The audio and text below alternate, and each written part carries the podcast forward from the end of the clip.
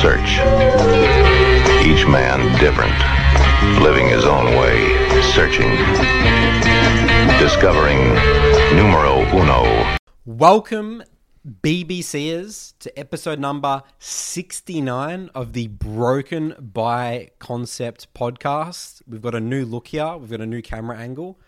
Curtis and I are like 50% of the screen, but before we were like uh, like literally 50 50 Yeah. and it was in people's faces. We've got a fancy new. It's pretty scuffed Well, right now. we gotta. Ex- it looks really weird right now, but we need to explain why. It's- so it's like a vinyl stickers, right? so these are actual stickers. Yeah. This is not a, a poster. So these are all individual stickers. Each letter here is a sticker. But we need to. We don't have the, the, the tools yet to. to we want to make sure it's like you know level and stuff. So we're going to take our time. Well, so if we stuck them right now, they'd be scuffed everywhere, right? maybe that could be our look. You know what I mean, Curtis? We could just have it like really scuffed. And so- yeah, oh, they, but they can't see the stickers, can they? No, I don't think they can see it. It's it's sold up by our soul. So what was his name again? So Bridger, shout out to Bridger for that. Awesome Bridge. stuff. Uh, Bridger is his Bridger? name, and his Thanks, agent's Bridger. Kickjacks. So he just literally just sending them to us for free. It's so, sick. Some MLA stickers as well and Soul 2 stickers. Yeah, I should have had them here so we can Oh, God show. Maybe we can get grab them in the break. Yeah, we'll grab him the break. So awesome stuff there. So guys, we're, our podcast is becoming more professional. Yeah, dude, we're getting You know what I merch, we're getting stuff done, man. we had like the era of like um I mean we still have that whole, you know, cutting off thing that people people always say like What? we should get a new camera and stuff. Yeah, but it's not. I think that it- it's not that bad. I think it's fine as well. And yeah, most a lot of people Adds listen character, on s- on. yeah, that's right. It adds character, and a lot of people listen on Spotify and Apple Podcasts anyway. So It's fine. I know you're not going to be able to see our pretty faces all the time, but there you go. And reminder, Clips, Clips channel, yep. Clips channel still exists. Shout out Francine for helping us on that one. Broken by Concept Clips. And So we're back. We, we, had a week off. We had a week off. Everyone was so sad. They were saying they'll blame me. You ruined my Monday morning or Monday, whatever. I was saying there was no clips. I mean, no BBC. Um, we ruined their schedules. we did. We're to blame 'Cause we had a It's done. consist- we had- Mondays are done. And we also had our consistent schedule every single Monday. Was this the first one we missed? We have missed one episode. Um, remember when we recorded it and then it wasn't working? Oh yeah, yeah, yeah. That was a, I was so angry. But that was in the earlier days. People won't really remember Yeah. those, I hope. yeah.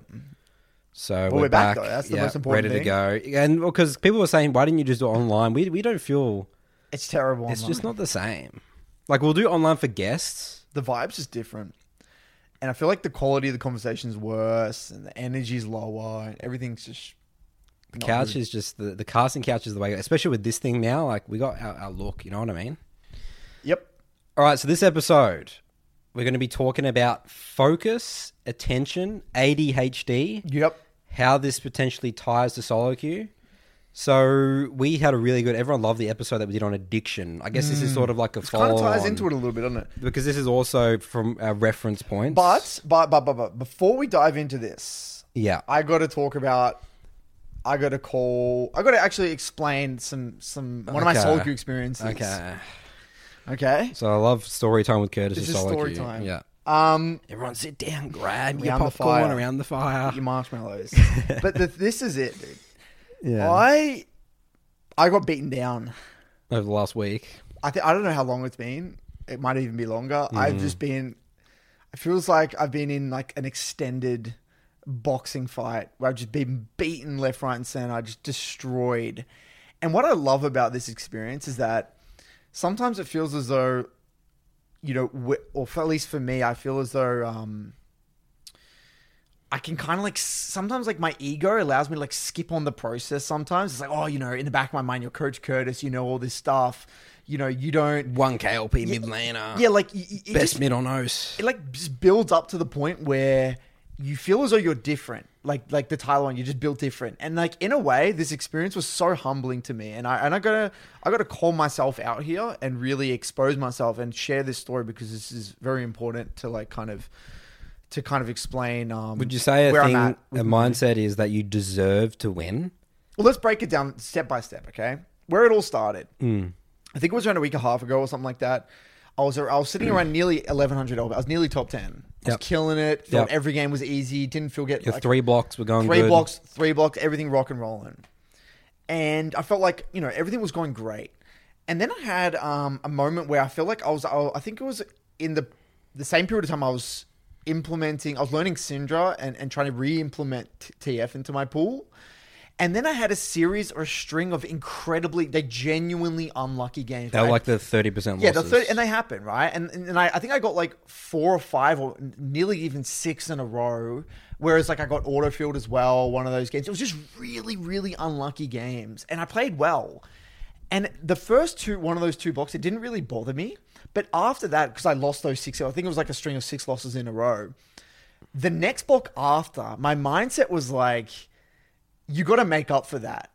Like it was like you, you got to win now to make up for that zero, those really unlucky games because now you, you know it's in your control. You're gonna refresh, boom, get back into it. But I think what happened is I got a, uh, a lot of secondary role, a lot of support games, and it started beating me down because I'm trying to learn TF, I'm trying to learn Syndra. So then I would obviously play Syndra, that one game that was in my control, and obviously I lose that one because I'm learning Syndra. In combination with getting all the support games, just just the It's like the perfect cocktail. it was the perfect mixture. Try hard Syndra game. Think you play pretty well, but you know you're still going to lose because you're learning Yep, Syndra. yep. Then uh, you play like a TF game, and then it's Still learning that as well, kind of. okay. Like reintroducing it into my pool. Got it. Then I get a support game. Then you get a support game, and then I had a zero. and that's then a I- three block. And then I had a three zero. I had a three support block as well. That was Hmm. another one to top it off. I had three support games in a row. Boom, boom, boom. And all this combined with the the expectation of my level of play, my ego coming into play, it created this. It was like a nuclear bomb, dude. Like it, it really, like being dead serious. I lost full control over my mental state. Mm. I lost full control. Like mm. hands off the wheel. I don't know where this is going to take me. I couldn't stop playing. you're an addict. I, I turned into an addict, and I remember I I, I did. I remember I, it started going to four blocks, and then it went to a five block, and I streamed the five block, and I remember I was playing different champ every game. I was. I had learning objectives, but because I was getting secondary role and then mid, and then it was a really shitty draft, and then a game I should have dodged with Tereth playing AD carry. It was all this stuff that, that added up. Like the one game I played well was a 30% loss.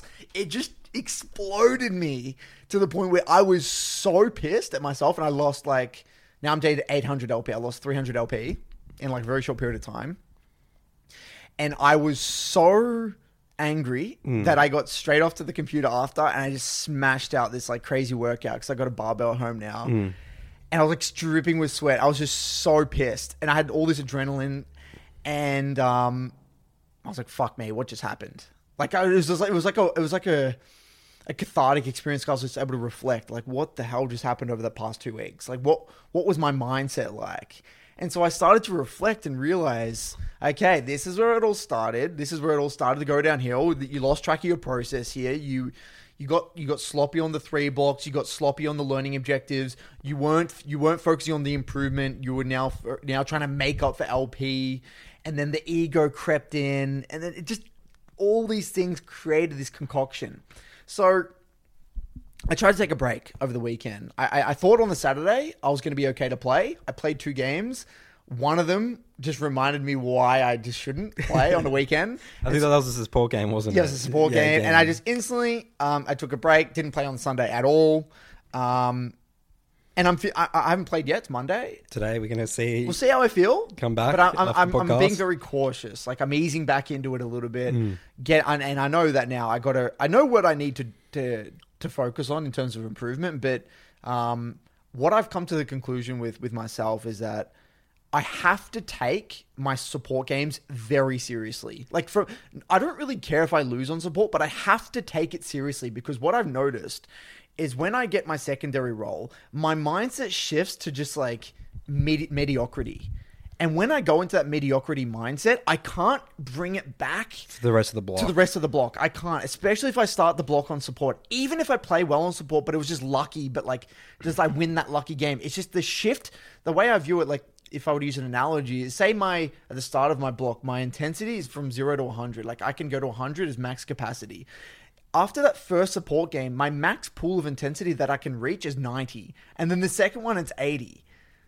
So what I need to do is I need to really come into those support games to try and learn and even potentially even set a support learning objective just so I can maintain my intensity because the drop is just too much. Um, so I'm calling myself out, and that was um, an incredibly brutal experience that I don't think I'm going to f- forget. It's probably the most brutal queue experience I've had since. Remember the start of last year, where I got I was like kind of stuck at 300 LP Yeah, it was or around something. mid, mid. It was like July and stuff. When we Right. moved to the new place. Remember? And then that's when I, I asked your help. I said I, I'm stuck. that was probably the last. It was over around a year ago. since you had like year. a huge yeah, because I guess you've been pretty consistent the whole year, just doing your thing, doing your your Mm. the three blocks and everything and the process. But You sort of felt like you were stuck around 800 LP, but you were sort of just like at your level of play. yeah, was at my level of play. I didn't. It wasn't like, like, I a was- crisis. No. Yeah. So last year, over now, it's been over a year since I've had a proper explosion. Um, it didn't feel good. So in a way, it was a humbling experience. It's like, well, I'm not immune to this. So what are the lessons, Curtis? If we were to make right now a YouTube video, five lessons from my mental breakdown in solo queue. Well, I think that's one of them. Was I said the taking support seriously. I think Yep. that's a very important principle that I'm going to take forward. That I that kind of crept up on me. I didn't really know it existed. Like, Upon I, I needed to reflect in order to come to that learning. I would say the second one, you you just got to have learning objectives. You just got to. Something you're focused Like on. I got to a point where when I was I was reaching around 1100 LP, that my I, I always felt as though oh now I'm just refining small details, but it's actually not the case. Like I play way more consistently when I have genuinely solid areas that I want to refine, even if it's not the number one thing. You got to have something that is like like a reference point in your reviews to look for. That's another thing for myself because that that's what prevents the big one of the biggest things that prevents big loss streaks. We say it, it sounds super simple, but you must bring it back to something you're trying to improve on, regardless of the result. That is what's going to allow That's the key you, word, of regardless of the result. regardless of the result. So, for example, as you know, It also it also makes you like let's say if you like stuff up that so I'm working on Java and EQs, Mm-hmm. right? And like let's say if I mess up a couple of e Java and EQs and that loses me the game, it's like well that's fine. Mm. You know what I mean? Because it's like well I understand why I lost the game because the key the key thing of not tilting is understanding it's understanding why why you're losing and these how games. you contributed to that loss That's in right. some way, shape, or form. Yeah, but it's hard to do without knowing where to direct your attention. So like for me, I, my my support tracking got really sloppy. My jungle tracking got really sloppy, and these are areas that I'm trying to now hone back in on. Um, so that's another one. And I'll say another one as well is just, just like, just really reflecting and keeping my ego in check. And something that I've noticed in myself is that, um, I I guess from coaching a lot of high elo EU and and stuff and NA as well, I guess. I just kind of like look at this these play and I, and and then I forget that there's it's a whole different ball game between looking at knowing and executing. and a hundred percent, dude. like you, you just take it for granted that like execution is really That's what I want to get into this episode. That's what we're going to talk about the attention, ADHD, and stuff. Because so we, we did some research over the week. Do you want to Yeah. jump into it now? Yeah, guys? let's jump into it. Yeah. So we thought we would do some research about this, um, and you might be thinking in the the watching this like, oh, I don't have ADHD. I'll click out. The interesting thing about ADHD is more these days the gap is closing between someone with like a you know a normal brain and a brain with ADHD. So ADHD stands for attention deficit hyperactive Hyperactivity disorder. hyperactivity disorder. Yep. And I mean the most stigma you might think of like some like you know it's really tied to like kids and stuff. You would think they're hyperactive. they can't sit in their chair Yeah. and like you always know that kid in, in Yeah, school, right? 100%. And the interesting thing is that the gap's closing. Um, and and this is why it affects us. And I, and as the research went by, I realized like, holy shit, I'm, I'm having these tendencies. You look at the symptoms and you're like, oh, okay, I, I'm like that. Like, you literally said you're doing some research like Nathan, do you have ADHD? you're like, this is just all you.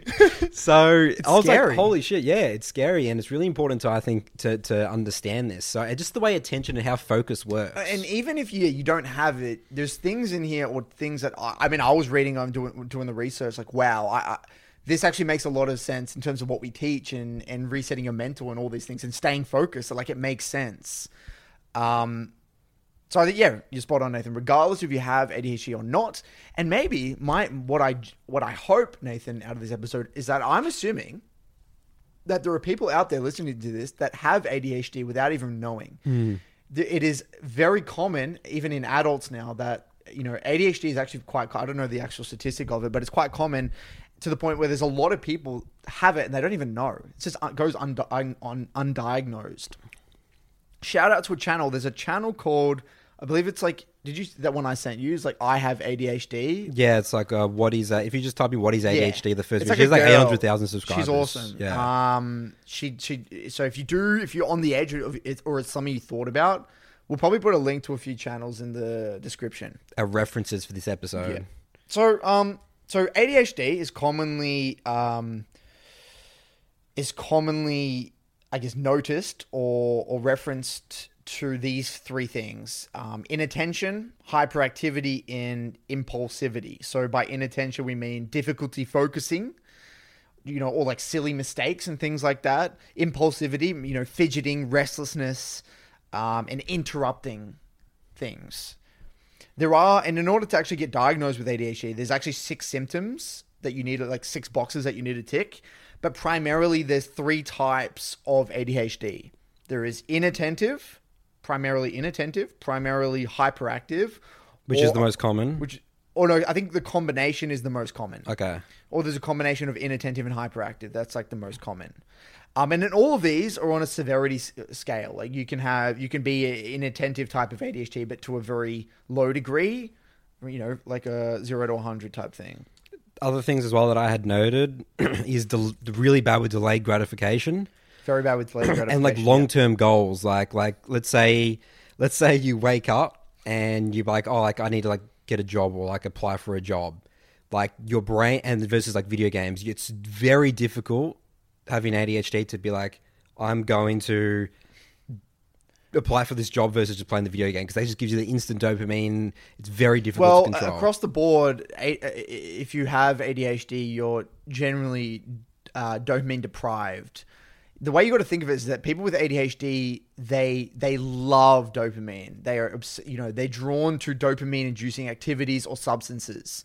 Hence, why a lot of people with ADHD are also more inclined to have addictive tendencies towards like uh, drugs, like you know cocaine, amphetamines, cigarettes, things like that as Video well. games. Video games as well, which is which is very important. Um, I think you raise a good point, Nathan. Someone that I know in in the MLA that does have ADHD struggles with set, sticking to long term goals and sticking to a champ pool because they're always they're just now. right. What's the next thing? What's, What's the the- next thing now? Now exciting? here, here, exciting. What's the next exciting thing? Which is super interesting. Now, um, impulsivity and hyperactivity can can actually lead to a lot of positives, though. There's a, there are some positives with people with an ADHD brain: creativity, curiosity, risk taking, thinking outside the box. Um, now, one of the things we're going to talk a lot about today in reference to ADHD is emotional dysregulation. Um, they're not. They're una- They have very poor emotional regulation, and emotional regulation is, I think, one of the crux or the key concepts we're going to. I'm going to refer back to time and time and time again. love emotions Um, so let's actually start by talking about Dr. K's video. So you stumbled across this one. Do you want to give the audience a little bit of a, an update? Where so this this video was basically talking about So someone wrote in literally about a league question, which was really interesting. It's Yeah. like I have ADHD, and when I lose games, my day is like literally ruined, and like it's not until I wake up the next day that my, um, you know, I feel like you know back to normal and stuff. So it's like like literally affects him like losing games of so League he Legends. ex- and so basically Dr. K explained the connection or how ADHD interacts with League of Legends. and he basically was saying that, that what he, the guy was saying was um, very normal behavior for someone who has ADHD. Right. And so let's go through this. So, um, Dr. K actually thinks, and this is what you said, that the gap between healthy society and ADHD people is small. He's closing. People as a whole are becoming more emotionally dysregulated, less attentive, have and, and have a whole range of motivation issues, which are all um, things, or uh, I guess, um, uh, what are they called? Um, these are areas in which ADHD, people with ADHD struggle with. They do have high levels of emotional dysregulation. They're not very attentive, and they struggle with motivation issues. But this is across the board in society as well now. So you may think, well, I, this sounds like me, you know, holy moly! And this is because of the way society is is functioning now, right? With with dopamine being so accessible everywhere. And we spoke about this at length on, a, on another episode, didn't we? Where everything's on demand essentially, and games, Q now, YouTube, porn, um, social media, now, now, now, now, now. Um, Now, one of the key things with ADHD is that stopping these impulses is much, much harder with ADHD.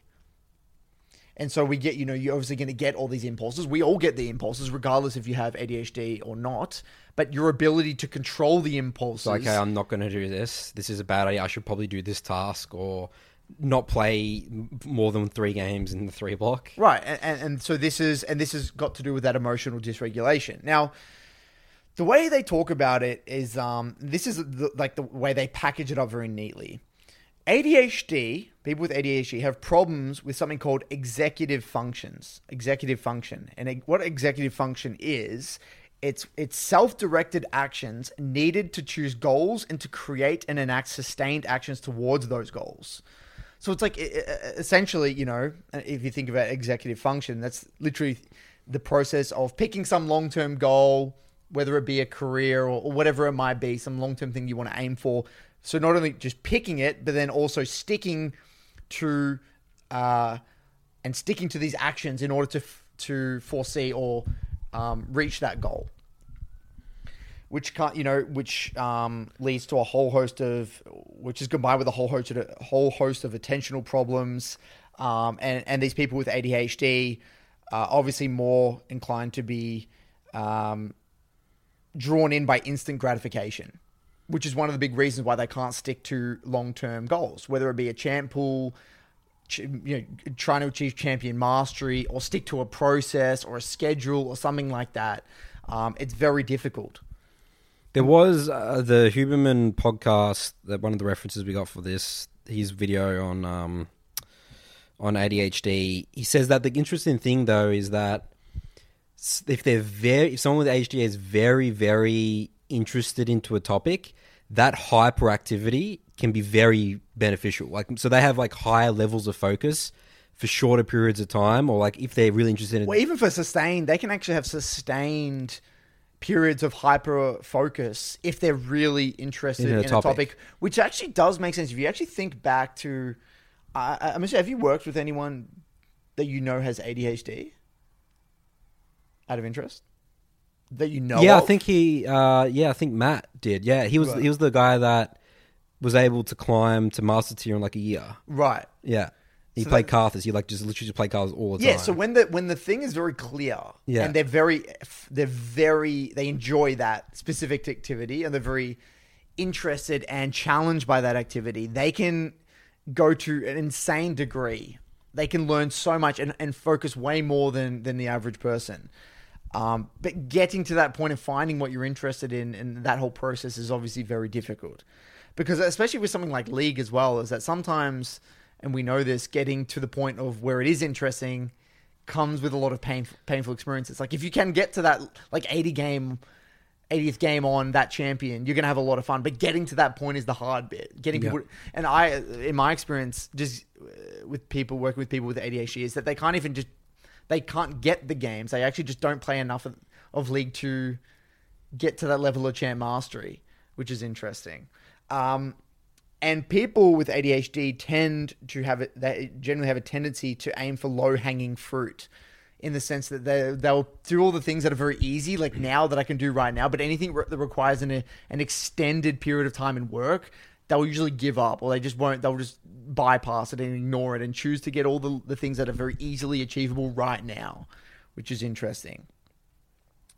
So this is where this is all where this all gets very interesting. So, funnily enough, people with ADHD, their brains are more sensitive to negative emotions, right? And so this is where losing a game of League of Legends um, can be extremely painful for people with ADHD. They even someone in the chat saying you suck at the game. Anything like that, boom, they can get set Impulse, off. yeah. very yeah, impulsive. Same thing.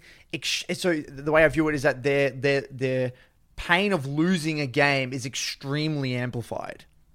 But the interesting thing is, is that they're more unaware of their emotions. So this is where, when I heard this, I was just like, "What the fuck?" Mm. This Yeah, is yeah, it it makes you have empathy for people in solo queue because Yeah. it's like you know this person could have ADHD. You know, it's like it's very easy for us to say. Again, I don't think that we have ADHD. Even Hmm. though you think I have a lot of tendencies, Curtis. like, I mean, I mean, I'm, I'm very good at controlling my emotions, right? You So are, there's yeah. no, there's no way. Like, but it's like, but imagine someone who just doesn't have the control. It's like, it's like, like, so let's say someone with Tourette's as well. Hmm. like they cannot control it. It's literally impossible. So it's like it gives me, it gave me a lot more empathy of people Agreed. in solo. It was like, oh, okay, that actually makes a lot of sense. You know, Yeah. it's, I can't just tell someone like, like just because we get just- frustrated sometimes. we right? get, So I get very frustrated with my emotions, clients. right? Yeah, yeah. But th- we don't. This is why this is so important to empathize. It's like, well, there is just there's an a, by like something up here going on hormone wise, um, that they can't. Not that they can't, but they have a much much harder time controlling these emotions. But this is a disorder, right? It's a disorder, yeah.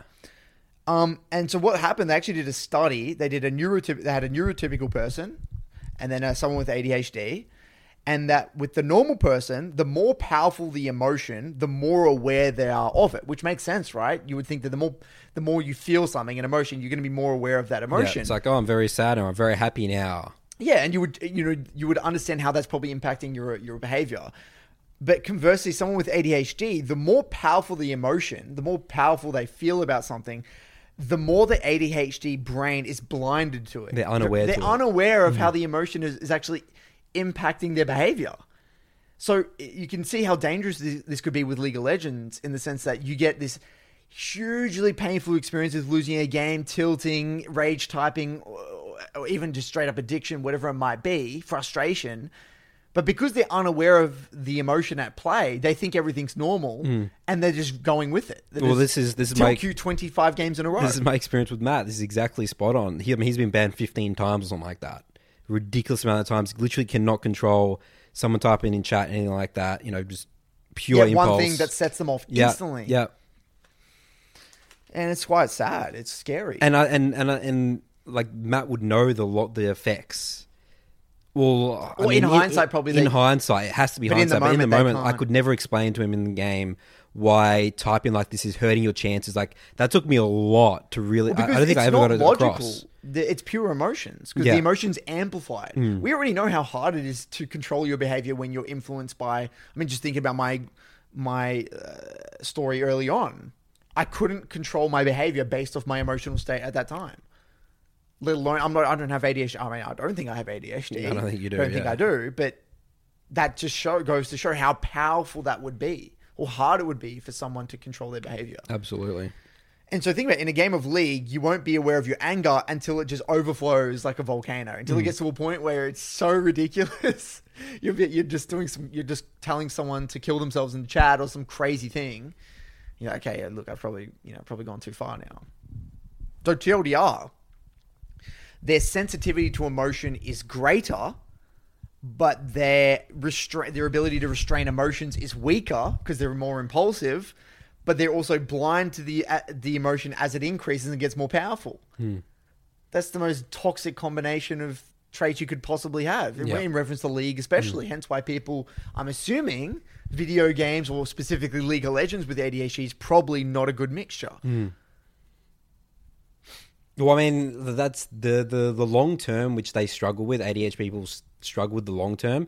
That's the tool that I use to control my emotions, but they just simply just don't have that. So it's very, very, very difficult for someone with ADHD to be controlling their emotions because that, like that's it. I just think, well, if I type like this here, this is just not instructive for me winning the game, and this is me. That's just I'm unfocused for the game, and this could hurt this one game, which is my block, and you know that. that It's all long term thinking. Yeah, that's why that's you're so tool. good. Yeah, that's your tool. That's your little toolkit. Yeah, spot on. Another the scary thing is, is that people with ADHD are probably more likely to play video games due to the immediate gratification, right, and the how easy it is to get dopamine, but have a low frustration tolerance, but then blinded by the anger, and then this just perpetuates, and they can't restrain themselves and adjust their behavior, which leads to this the compounding effect, which is just a miserable experience with the game, a poor relationship with the game, tilt queuing, playing 25 games, or just playing no games. I mean, it's just a, you know, it's just a very, um, a very, very scary cycle. Uh, now, let's get into, sorry, my notes are a little bit messed up here. My, uh, oh yeah, here. So, um, now that we've identified how ADHD is likely to interact with League, let's talk a little bit about how we can approach. Dr. K talked about this at length with his video. How we can strive to um, work with ADHD to, to limit its its negative effects. So, if you have ADHD, you must strive for something called emotional regulation. So let's uh, first of all d- define what emotional regulation is, okay? Emotional regulation refers to the process by which individuals influence which emotions they have, when they have them, and how they experience and express their feelings. Emotional regulation can be automatic or it can be controlled, conscious or unconscious, and may have effects at one or more points in the emotion producing process.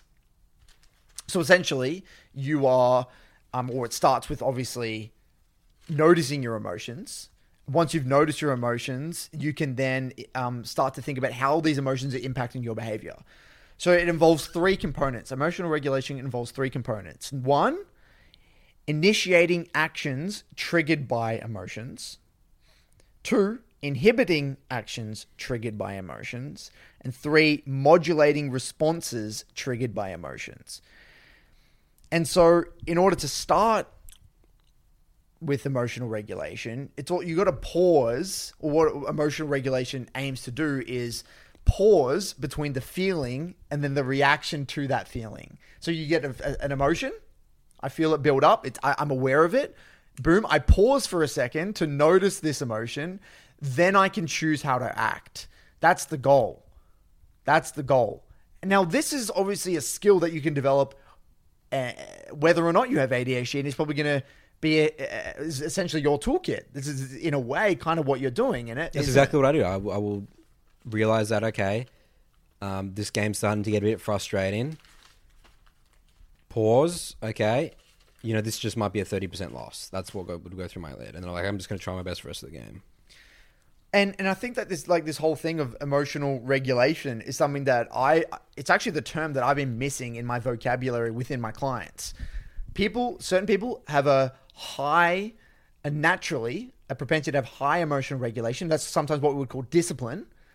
And I actually feel as though I just through my upbringing and through my experiences, Yeah, I, you're disciplined. You're very disciplined. I feel as person. though I have incredibly high levels of Yeah, emotional not, regulation Not normal. not normal at all, based off my upbringing. I'm very fortunate to have that. Other people, not so much. And this can be based off uh, biology, just your genetics, as well as your upbringing.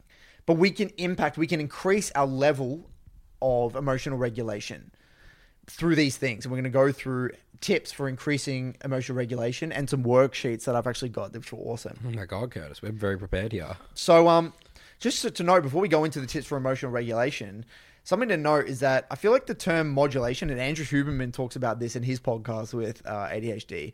Modulation is an important concept to understand because if we go back to those three ways we can, um, we can, uh, I guess, change our response to our emotions is through modulating. Now, modulating basically means you're reducing the intensity of or the length of time it's apparent. So let's say you feel a certain emotion. When you're modulating, when you're modulating it, you're not just removing it.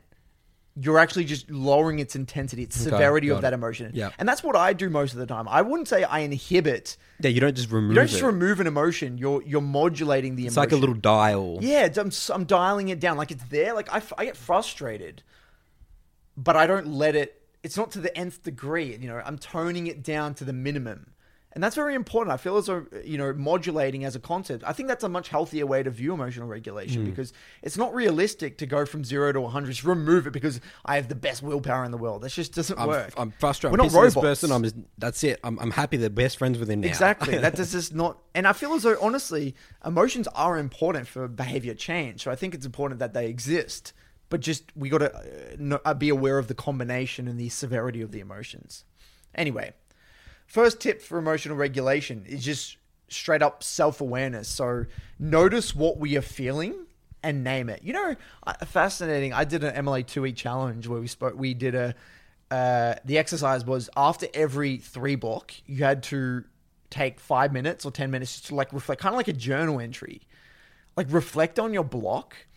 And one of the most powerful, and it actually got a lot of results for people because Really? I think Okay. this is what it did. Yeah. It allowed them to reflect on their block and notice, and I gave them some questions to prompt them to push them in the right direction. But what it allowed them to do was to notice where in the block they were feeling negative emotions. So got, they got they were able to get specific. So it was at this moment here, whether it's in the champ select or um, after that person said this or after this event happened in the game, that's where I got this spike of X emotion. And then you can kind of give that a name. You could like categorize it. It's like, oh, interesting. I don't deal well with, you know, whether it be sim- as simple as um, being the facilitator in a game or having to be the carry in a game. Not having perfect CS. Yeah, or you know, not getting a blue buff or whatever it might be. You can you can get specific and then you can name it. So you can the more specific you can get in terms of where that emotion is coming from, the more effective your ability to to I guess regulate your emotions will be. So that this is kind of ties into the second one, which is just straight up mindfulness, which is just meditation, right? And Andrew Huberman also talks about that in his podcast, which is just um, breathing techniques and medit- meditative meditative experiences can be a really great way of um, building awareness of your of your emotions. Um, so those are the first two ones here. And look, th- that's easier said than done, right? Being aware of your emotions requires you to take your face away from the screen and to in a way it sounds weird to do nothing we've said this a few times but if you if you feel as though you have a problem with emotional regulation you're going to have to take yourself away from these activities that are taking your attention and just do nothing don't no phone no video games no, No youtube no screens. screens just you alone with your thoughts is the starting point that will allow you to buy time to now notice your emotions. And the scary thing is, we've we spoke about this as well on the podcast, is that if you don't take time to think and reflect, just like it happened to me over that two week period, and I didn't take time to reflect on my solo queue experience, you can largely be unaware, completely unaware of what's happening. And that feeling that lies with you, so that feeling of frustration within that two week period became the norm that became my my my uh i guess idling. That's like my idle speed. Like that feeling of frustration and and t- tilt was my baseline. And the longer you are unaware of that idle like baseline emotion that will just become your norm. And it will take a lot of time to undo that. So that's why it's important on the regular, ideally, to have some some time during the week, whether it's even in the shower. I think showering is where a lot of people are able to mental refresh if you don't play music and shit. That's why as well I've stopped listening to music in the shower as much as possible to try and clear my mind. Um, any thoughts on that? Like, have you got an experience with that? Yeah, I mean, going to the norm, like, there's, it's not, it's not a, like, I created the norm for not typing in solo queue many years ago, right? So, I literally had one of my clients uh, who recently joined. He was just watching me play, and some guy was typing me, you know, like very specific. It's like, oh, it's Nathan Mott diff Yeah, again. Like yeah, this guy yeah. sucked, you know, as usual. Yeah. And he's like, he just couldn't believe that I didn't react to it at all. And I didn't even, I wasn't even thinking, it's like, oh, I'm going to show everyone how I'm not going to react to this. That's just my norm. And it was so interesting how it's like, that's just absolutely normal that I've set there. It's like, you just, I just don't react because it's not useful, right? To, to people, um, you know, specifically flaming me. And um, his norm is to react to, to, to anything. But once you start like, it, like, once you start not reacting to it once, you start to like build the norm. Like, like I, I had like those impulses and stuff. Like when my other gaming experience, like my World of Warcraft days, and then I sort of created the norm there of like typing and, and reacting emotionally in highly competitive environments is not beneficial to win in game or gaining elo or gaining rating. And I and I, I there was many times where I failed, I failed, I failed, I failed, but I kept on trying to work at it, and then I was able to make that my norm. And then now it's just so like easy. It doesn't even compute in my brain at all to type to someone. It doesn't take any of your. It takes no willpower, no energy. energy, no nothing. It's just like that's my norm, and c- creating that norm requires you to really like pull yourself back, and it's it's hard. And again, for ADHD people, it's like almost maybe impossible. But I think that creating that norm is is so powerful because it requires zero willpower. Yeah, hundred percent. Yeah. I mean, you had to develop this. Yeah, it wasn't like, easy why- for me Like, like, why? Why did you? You were super toxic. I was really dude, toxic. Yeah. In when we were playing together in season four, five, three. Well, How did you do that? well. Is it again, I, because is- I, I- think maybe I, what- I had a unique toolkit though.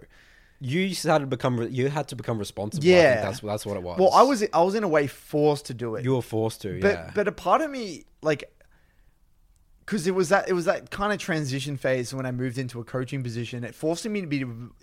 I, when I was toxic, I was very unaware of my actions. Mm. Like I was in a way just autopiloting through life. Like I was, Yeah. I had no. Yeah. It wasn't just League; it was real life as well. It was real life as well. I was Yeah. Mm. toxic in real life. I was. I had a miserable experience. Like my life was at that time.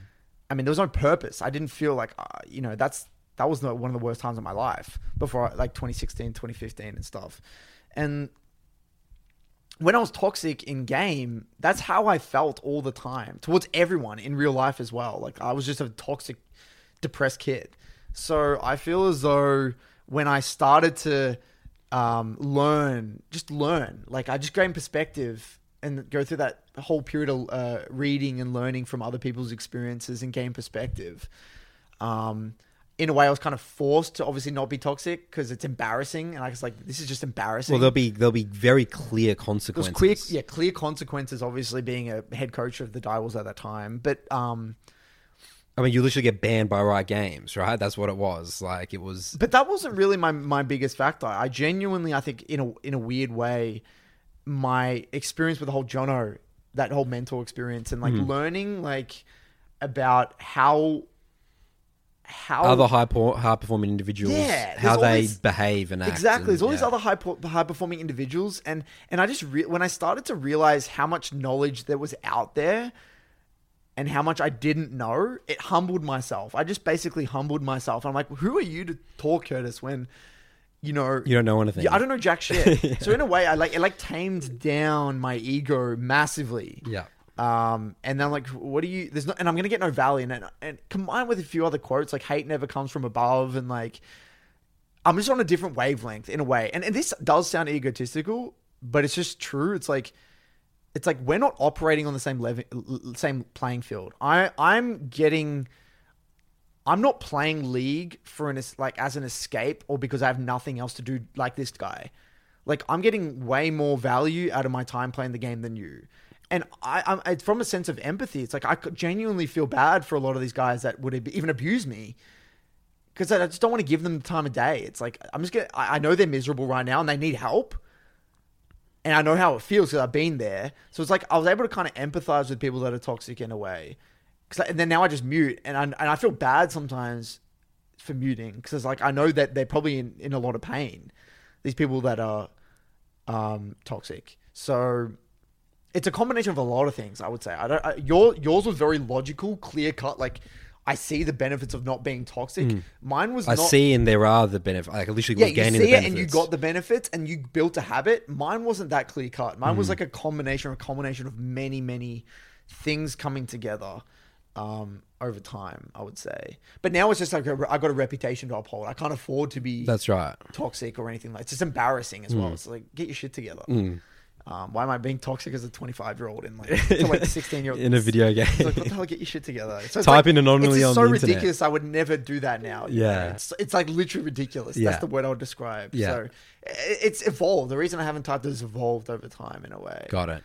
Um, but yeah, it's an interesting one. But you're spot on. I mean, you, the the more you do something, the harder it does becomes to not do it. Is essentially the, the That's right. there, Yeah. um, now the third one was cognitive re tying back to the tips for emotional regulation. Cognitive something called cognitive reappraisal. This is something that is commonly seen in in like uh, uh, CBT, cognitive behavioral therapy. Um, but it's like a technique of there's multiple ways of doing it: thought replacement or situational role reversals, where you like you think of like a stressful situation and then you look at it from like an entirely different perspective.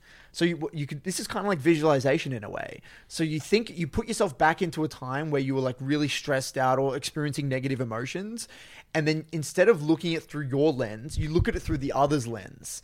So now view it like this. You're getting flamed by someone in the game or uh, a common one we both get frustrated by is um, someone flames you even though they're in the wrong. That's a common one that a lot of people struggle with.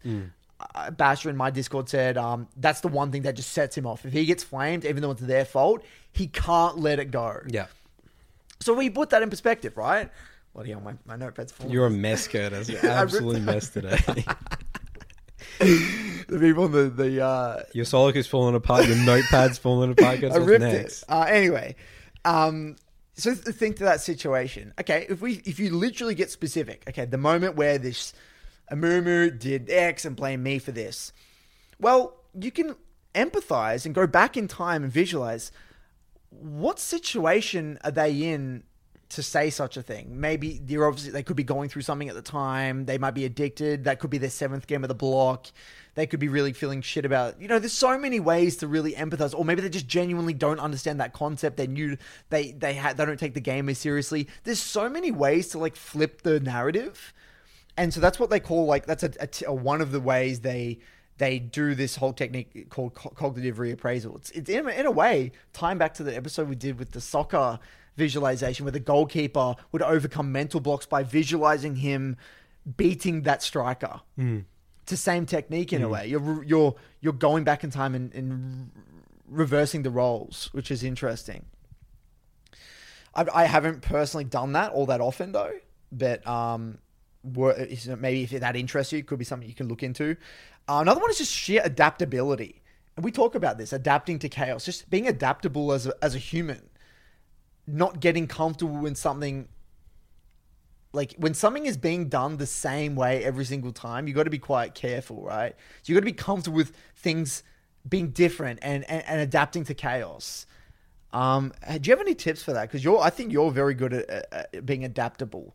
You're a very adaptable person. I feel as though you're very good at adapting when things change and new variables come in. You're not, you don't get stuck in your ways. I don't think. I think you're very good at changing, or at least in solo queue, or at least your mindset towards adapting to chaos is good. How would you, how would you su- suggest someone becomes more adaptable? Adapting to chaos in solo. Like, how do you, how do you get better at adapting to chaos? It's like I don't think I am good at it you don't think you are. because if I have a game plan and it doesn't go well, I Right. I can lose focus. I mean, I guess I adapt, but I uh, maybe that's a different thing. But I feel as though you at least attempt to adapt, right? Yeah, I- like you I understand intuitively the importance of adapting to chaos. Yeah, I do. Yeah, yeah. And Like you that's a huge understand that. Yeah, adapt. Yeah, I do understand. Like I don't feel as though you ever get tilted because you don't adapt to chaos. Right? What Yeah, no, it's just like I'm adapting, but I'm just fucking up the yeah, play. you're fucking up the adapting. right. Like you're adapting, but Yeah. you might not do it well. But Yeah. you, you attempt to Okay, adapt. okay. So Like how do you teach okay, adaptation? Okay, so ad- adaptation. This is the way I view it. It's just about. This is league specifically. Mm. It's going to be about options. So someone who's really poor at adapting, they think that there's no actual adaptation to This be made. there's path. just one thing. It's like a perfect example is like in the big game, like ARAMs, right? Um, people are grouped up. They feel like the only thing to do there is to fight. But I'm thinking of, okay, I can do that. Sometimes that's the option, right? But I also understand I can create pressure on the other side of the map. I can drag people around. I can get more resources for myself. Be a bit of like a split pusher in a just a brief moment. That's like an option, and then I'm able to adapt because I have those options. Let's think about it in terms of uh, real life. Let's say if you had um, many different skill sets, right? Let's say let's say I'm a graphic designer, but I also can. Um, I'm like a doctor. This is a weird mix. A doctor and a graphic designer, right? Okay, if I lose that job, do your own logos. yeah. If I lose my job as a doctor, I can be a graphic designer. That's Yeah. a you can adapt, Yeah, right? yeah. Because you have options. you have different skill sets, right? Yeah, yeah, totally. I think that's a funny analogy. so really, that's really. Well, what they say is through objective evaluation. I'm Objective assuming what they mean by that is like if you can just ration it out and be like, well, it's better for me to be adaptable in this situation because I can see more options. It's like just if you can logic, like be logical about it. Yeah, It's like yeah, you got to be logical. That's just right. be logical. It's like, Yeah. well, I can have this very like if I do this approach. again, if I ARAM, it's like okay, well, I'm coin flipping the game. Yeah, exactly. So it's like, well, I should figure out another way so I don't get in this situation. or like or, or, or a a common one I see is that um, they have like this they have this uh, narrative where oh my god my entire team's getting caught yeah. there's nothing he can, they can do about it it's like they're getting caught and that's it I just lose but it's like well Well, that's what they'll be focused on. It's like, oh, I'm going to lose the game because caught. Versus, I think he's getting caught. Oh, what could I do in the yeah other what side of the I map? or, or what can I or, or is there a way I could have foreseen the fact that they're going to get caught like that's right as well, and that's you know, and that's like adaptation. You got to adapt to the, the tendencies in that game, and adapt to the game pace, and adapt to the meta and the uh, elo that you're in, or whatever. You know, so yeah, I think you're right. I think it does come just being logical about it, essentially, right?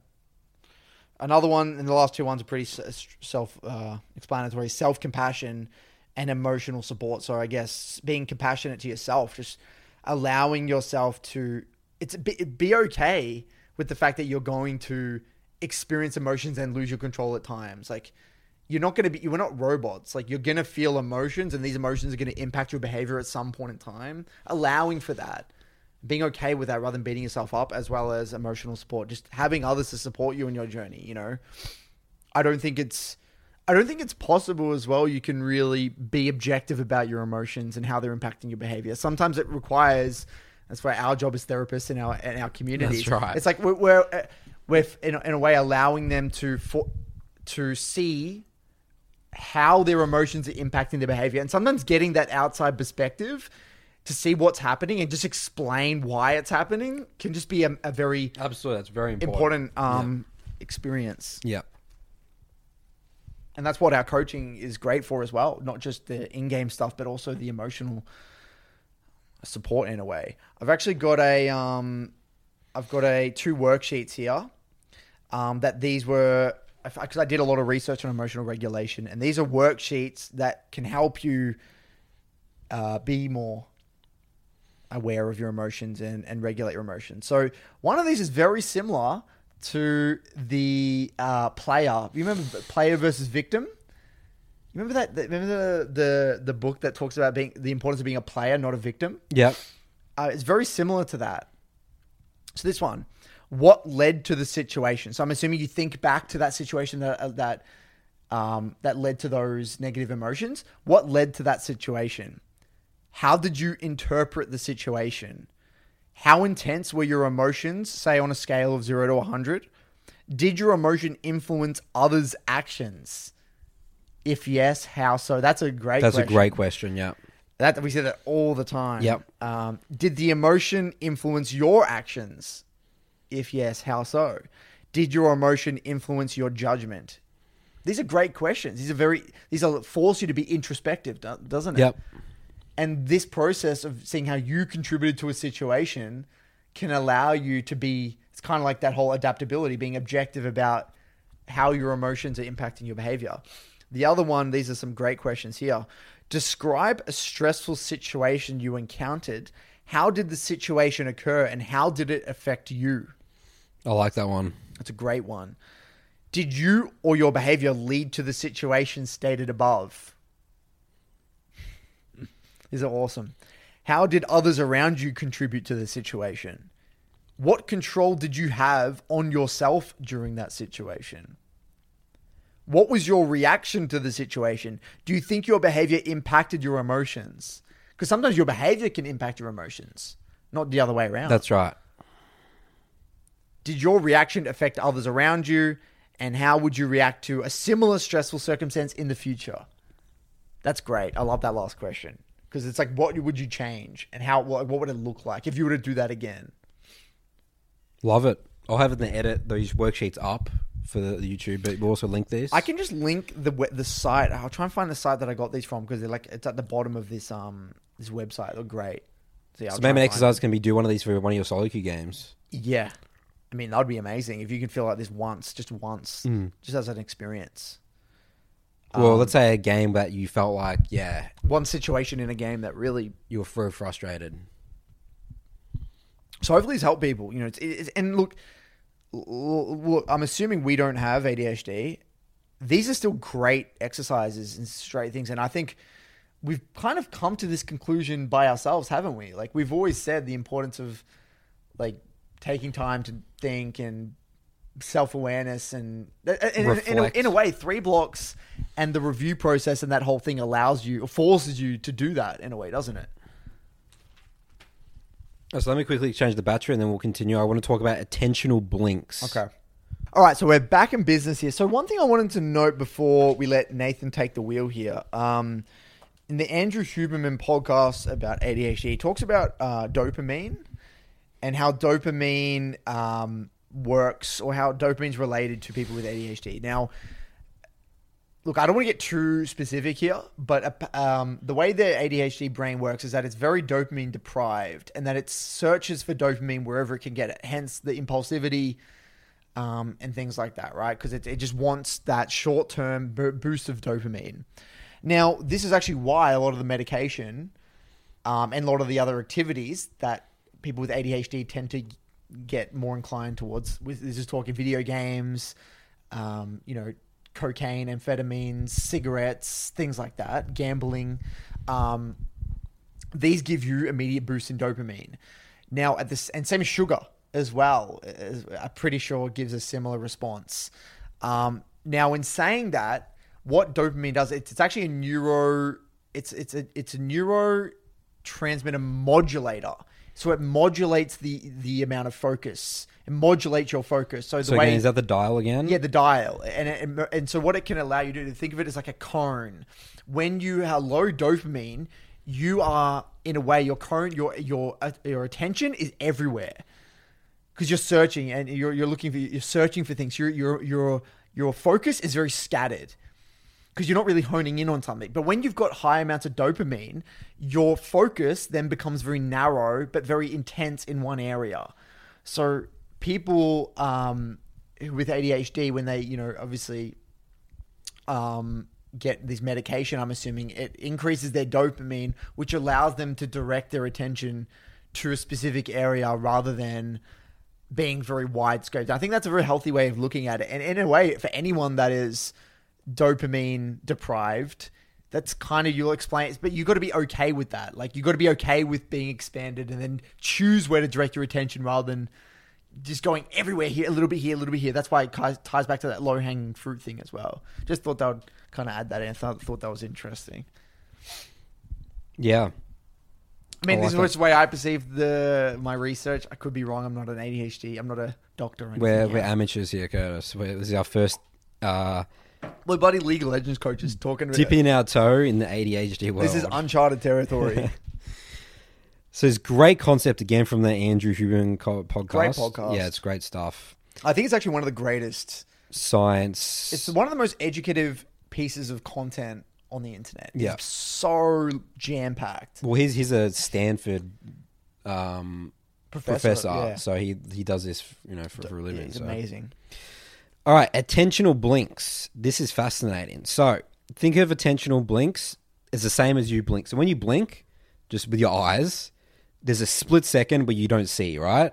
Obviously, if you're more tired, like your blinks will might be longer, and you know you you know it's like at the wheel. You know, it's like they tell you tell you take a rest if you're driving long periods of time because then you know you start dozing off and stuff like that, right? The exact same things happens with our intention. Um, there's like this. So let, let's say you know like that that popular game Where's Waldo Yep. And you know you're looking for for Waldo. If you once you find like that's your your objective, that's what you're focused on. You once you find Waldo, there is a, a split second where even if there is a Waldo next to him, you'll never notice it for a split second. It's like, and that's called an attentional blink. So it's like your brain's like, oh, I found it, and there's a pause, and then it will go back to you know now we got to find the next thing for attention. Why is that? Why is that? I don't know. We just do it. It's This just is the way the brain works. so this happens in uh, just normal people, but someone with ADHD, um, they have attentional blinks more often, Right. Okay. right? So I was trying to think about this in my league. Like I think that this is a huge area of my gameplay, and I'm trying to think of attentional attentional because there's so many situations, right, where I, I know the perfect thing to do in this situation, and I'm so focused on it, right?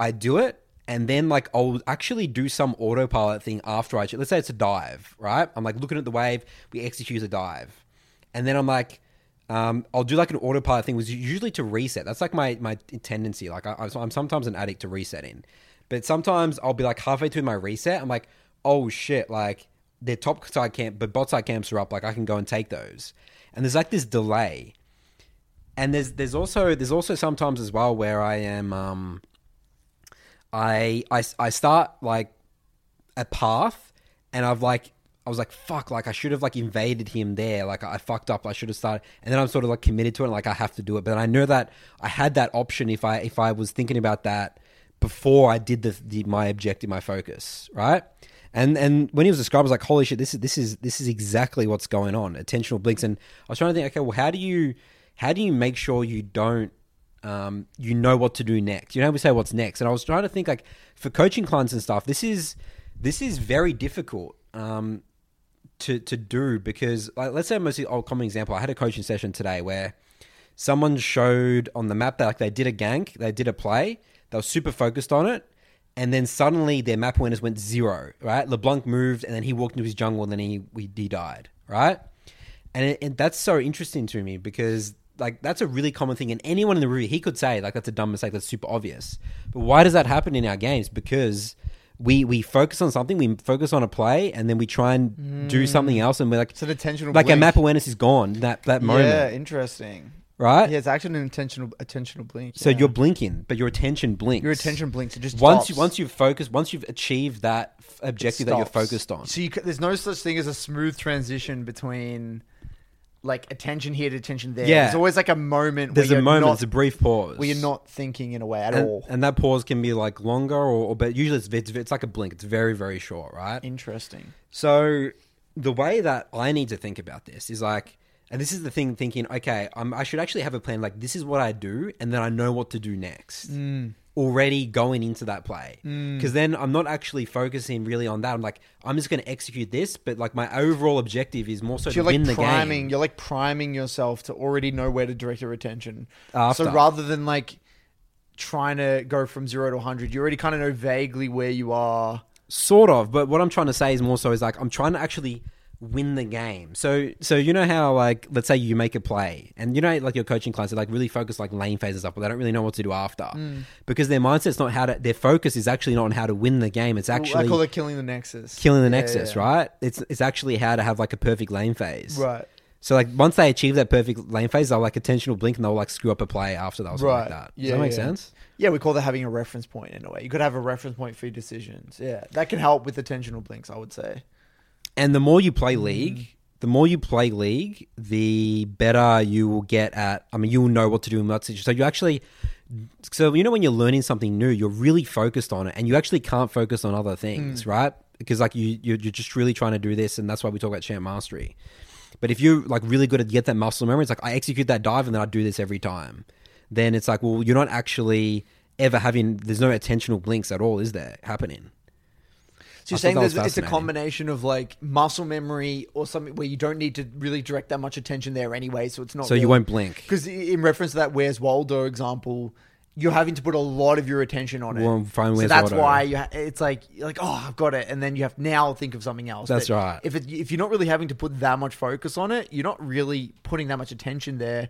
Therefore, you're not going to have a, a blink. Is that what you're saying? That's of? right, yeah. So And- there's there's there's the, the, the, sheer act of the execution of the play from an attention standpoint, as well as having a reference point so you know where to direct your attention next. Yeah. So there's two ways. It's like the transition as well as the the play itself. That's right. Yeah, I like that. It's really good. So I thought that was fascinating. Mm. And I was thinking that that's why so many basic mistakes happen for lower elo players. Right. And even for myself as well. Just because they have a lot of attention, attentional blinks, because they're having to put so much on like smi- even micro things, small things that we would say are basic, like CSing or Like, like, you can CS and cardio look at the camps. map. Yeah, yeah. but someone yeah. can only see. Well, that's just tying back to the mental stack thing. Yeah. yeah, yeah. So the more something takes up your mental stack, the more you're gonna have attentional blinks. Yeah. that's yeah, it's fascinating. And those attentional blinks can cause you to just die or That's right. or any disastrous Yeah. thing. Yeah. Yeah, it's one of the big reasons why League's so brutal because you're having to focus on so many things. You can have so many attentional blinks. And that's going to you saying your, you know, where your ego came from about Hmm. watching, sitting back watching. Because I can, I have, I don't have to put my attention. there. That's I've got right. Free mental stack. Yeah. it's just so easy. That's right. It's completely free. You're not focusing about CS and where the jungle is and stuff. I mean, you can see that stuff, but you're just looking at the minimap the whole time. Exactly, right? the minimap the whole time, It's yeah. very, it's like the armchair analyst, right? Yeah, armchair analyst. I like it. So I think that was fascinating, and I, and I think I suffer from that greatly because if I have a game plan that I am looking to execute on and I don't execute on it, my my game just goes absolute chaos real quick. Like like sometimes I feel that someone without a game plan is better than me because they're always just like free flow adapting, Adapting. you know, they're Or- present in the moment. yeah, or they- they're not really actually really focused on anything. They're just they're just mechanically just playing, they're just playing the game. Yeah, right. But like my Because games, your mental stack's overwhelmed in a way. my games explode real quick if my game plan doesn't go well. But the, the advantage of my if me executing a game, I know exactly what to do. I know that's going to win, win me the game. Yeah. game. You know what I mean? Yeah, but I, that's where I feel as though they get capped. Yeah, they will get capped. Like over the right. long run, if Yeah. you were able to execute and continue that trajectory, you would be a way better player. That's correct. Yeah. Well, hopefully. if you can execute. if I can execute. And and that's that's that's what I always think as well. It's like sometimes players are better than me because they don't have game plans. They got more free, you got more space in their mental stack to focus on the here and now and execute that better. And sometimes that skirmish can just win you a game, That's right. And then I lose that skirmish. and then that's just the game. Yeah. yeah. Funnily enough, talking about that, one thing that we didn't touch on at all was um, working memory.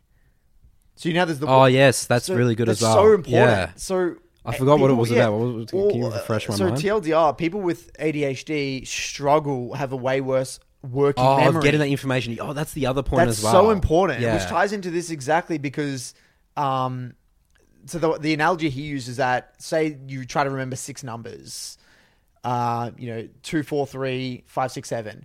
The average person will be able to like rem- like say that a few times and remember it in like a minute. Someone with ADHD really struggles with keeping that in their working memory. Now, working memory plays a huge role in League of Legends because it's you got to you got to grab information short term. now it's always here. More, Yeah. you just need to keep it there. It's like, oh, that person has no flash. He's running low on resources. He just used that cooldown before. It's like you got to track all this stuff, especially in mid lane. If you're a laner, especially, working memory is massive. Hmm. Probably not as much as a as a jungler. I would say not as much because you don't. Your probably your working memory isn't as overwhelmed because Okay. you're not directly fighting someone all the time. I'm not saying it's not using it, but not as much. Yeah. Um, but that is huge, and that makes me that makes makes so much sense with people uh, with ADHD why they would struggle with league in general. Just it's just a hard body game for them. But this is where it gets complicated because if they are really obsessed with it and yeah, really then, really enjoy then it, they're able to hyper focus they can hyper focus so they can compensate for their Mm. lack of working memory or their disadvantage or the, the, their, their worse off working Mm. memory. So that's also something that you need to be very on top of. Well, this again, like like learning the stuff about this, it actually makes sense. I mean, it just helps me understand like I need to coach different people different ways, and Mm. like some people are going to struggle with This. like it may just because it's easy for Nothing's simple. me, it might not be hard harder for someone else. Well, I had a guy straight up. He emailed me this morning. Opened this email this morning. He said, "Curtis, I um, he gave me a bit of that background. He says he has a few disabilities. Um, I think he is something like autism or something like that, and ADHD, whatever it was. He had a combination of disabilities, and he felt as though he's got coaching from multiple people, but he's got no results. Hmm. And I feel terrible for these guys that genuinely love it. They love the game. They're really, really interested. And he's gotten coaching from like, you know, Nice and all these people. He gets no results because these people don't understand at all the mental, the psychology, psy- psychological part of the game. They just look at the gameplay for what the gameplay is. Yeah. They completely ignore the stage. They have all three the issues. game knowledge, They, yeah. they might even let's just give them the benefit of the doubt and say it's the game knowledge, which I even call bullshit on that. But let's Hmm. Okay. just say they do for the Yeah. benefit of the doubt yeah, they completely ignore the stage three element of the problem. Hmm. They go straight to stage two, stage one. You always got to start with stage three first.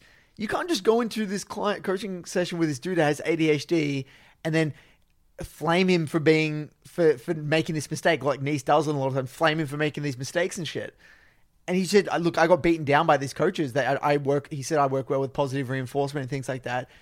This guy's obviously getting overwhelmed. His poor, poor dude's probably mental stack is overwhelmed. He's working memory, struggling. Probably having, he's probably incredibly sensitive to these emotional inducing um, events.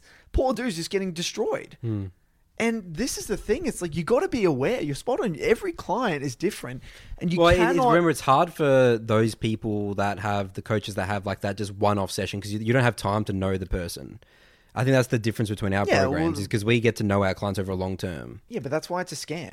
Okay, well there you go. I'm going yeah. to call it out. It's a scam. Okay. Anyone's buying one-off coaching. one hour, it's a one hour scam. coaching sessions. It's yeah, a scam. I mean, it's it's not tailored to you. I mean, yeah. I mean, I mean, I, the think end there is day- some value, but It's very. I mean, unless you have a very specific problem, and that's why I realized I thought that was the way to coach. Right, Hmm. I myself went down that rabbit hole, but I realized it's so hard to get results because I mean, we're doing one. I'm looking at one game here, or, you know, sometimes two. It's not enough. Yeah, and I don't know the person. I, don't know the person, I don't know the actually what the crux of it is. What the issues are, It's their so mindset hard. to the game, the relationship with the game. I mean, at the end of the day, you're never going to know from a one-hour coaching session if someone actually has a good relationship with the game. They could just put on a facade, right? No, and most of the time I've noticed in my in my sessions, I just send them off to read articles in my MLA. Yeah. It's like I, you have all the resources Yeah, I have all the resources here, so I can just send them off. Read this, read this, read this. That's okay, right. you're this problem. uh, Watch this video. like I can like just it's just there. Yeah. Now I can like if I didn't have that though, it's like it's overwhelming. I Yeah. can send them to watch this YouTube video, read this article, and then watch this other coaching session, and then this. It's like boom, four resources. You got like a great you know, potential solution. And if it's not, we can go. That's the other thing as well. A lot of the time, what I love about our communities is that sometimes I even say, look, this, I, I don't even know what your issue is. It could be this, but it could be that. Let's try this first. Yeah, let's try this first. And then come back Have again in three weeks Yeah. and we can have a crack again. Yeah. That's what I love about it as well. It's like, well, I'm not going to pretend that I know all of your problems to the point. No. I'm just going to have, a, I'm going to have a hypothesis. It's like a doctor. I can have like a, give you a, a Rough di- rough diagnosis. diagnosis, but I sometimes a GP is going to send you to a specialist, here. Specialist, You know, that's that's like the way I view it. Yeah. Um, I just found that interesting. Um, got a bit sidetracked there, but anyway, So, okay. So that was that's my spiel about that. it's great. Um, the other thing is we're talking about the the smartphone usages and how just because you don't have ADHD now, you could be getting the the tendencies. Um, there was a study they did in 2014, 7,000 people. Um, this was in uh, adolescents, so like boys and girls, and the study was about mobile phone, like smartphone, um, and focus using inattention, like difficulty in like attending, and they found that um, if you spend if if kids spend more than 60 minutes a day on their phones, then their focus would start to get really like shorter in, in, in things. So that's crazy. That's for kids, 60 minutes. And that's how much like, it actually affects your brain throughout the whole day. Whether you can focus on things for long periods of time or not. Having kids nowadays is so scary, dude. Because you say that every podcast. It's scary. I mean, you're at, you're just getting attacked from every angle. Like, if I have a kid, you know, it's just to think how you would navigate them through this this world. Well, Curtis, that's a new YouTube channel for you to start. It's like my new YouTube YouTube channel. P- parenting with Coach Curtis. So I thought that was interesting. Yeah. That's just showing It's the great. danger. What a great study, yeah. That's that's just the danger. And again, it's so easy. You're queuing up for league. You got Discord messages. You're on Facebook. You're on YouTube. Your brain's fucked That's from the why- get go I think that Nathan- before the game. This is why I keep telling you, you don't you don't heed my advice. No, At all. no. But our brains, Nathan, by Saturday are fucked. Yeah. I'm telling you right now. Yeah. Like our brains Because we are get pulled fried. everywhere. We got this client problem. this Our client days, problem. Nathan, are s- you don't realize we've been- this is the norm. Let's give a bit of insight to the to the to the people watching this. What our days look like. Okay, Okay. sure, Curtis. So think about this, I've I've done the MLA now for around six ish months. I've got thirteen hundred coaching sessions. Yeah. So I'm and, I'm not to say our job is hard by any means. I'm just saying just the way our brain is going to be affected by our work. So you're thinking from so wake up five a.m. for me anyway, my schedule. Boom. First thing I do, I'm literally getting out of bed, going str- basically straight to my computer. I get a coffee, go to the bathroom, straight on the computer on Discord instantly. You got all the messages. Me- I mean, I don't even start the message. I just Okay. kind of say morning. They check the few urgent things. Yeah. Coaching five thirty. Boom. 5.30, 7.30, hardcore coaching, using every part of my brain. Like, coaching is really intensive. Like, using it's like using every part of your brain. Well, because the thing about what we need to do when we see a VOD as well is we need to work it out, the game, You- like create a framework because we don't play the game. Yeah, we're not in that game. So, So we like have to play the game in so, our gotta- heads. so what I'm doing, and this is why I even feel scared to coach another coach. Like, uh, like as in like, because obviously I want to bring another coach into the MLA, but it's even thinking about that task is so overwhelming because you're not going to be a good coach unless you've done thousands of s- reviews. I, looking at work. myself a thousand reviews ago, I was trash hmm. comparatively to what I am now. Because hmm. what you've got to do, what we do as a coach is you're listening to the tone they say something, the language they use, as well as why they sent this VOD. Plus, I always Yeah, ask, thinking about all that. and then I even ask background information leading up to: Are you playing in three blocks? Yeah. You know, is this your main champion? What are you currently for? Like, I'm processing heaps of information plus how the coaching session goes and what I see based off their responses to things that I say to come up with some a semblance of a framework moving forward, right? you got to do this now. I do that four times usually in a coaching session. Around I do around four sessions. I would say two hours. Yeah. and then it's basically straight away breakfast and then come back then and then coffee and then a, a reply to dms and, and and all this stuff and thinking about the game answering questions looking at clips i get sent vods privately that i you know give advice for. That's for like another sometimes one two hours. And then by then it can be like 10 11 i might do a sh- short workout um, a little v- bit of a break. Then i start thinking about making content making writing an article. Boom straight into another two hour coaching session 12 till 2 and then and this is not even talking about uploading and taking off the notes taking notes off the sessions that i've done and uploading them onto the website by the time all this stuff is done it's already like 4 o'clock 4 p.m and i've been using my brain to the extreme by f- uh, 5 a.m basically and then i play solo queue for three games because I got to stay updated with the game, which is also hard, and probably answering questions while I'm solo queuing stream and reviewing my own games. And then it's already dinner time, and then I'm off to bed. So you're on. I don't get time to chill at night at all. I don't watch shit at night. I don't do anything. I just do, and then I cook dinner. I cook dinner every night.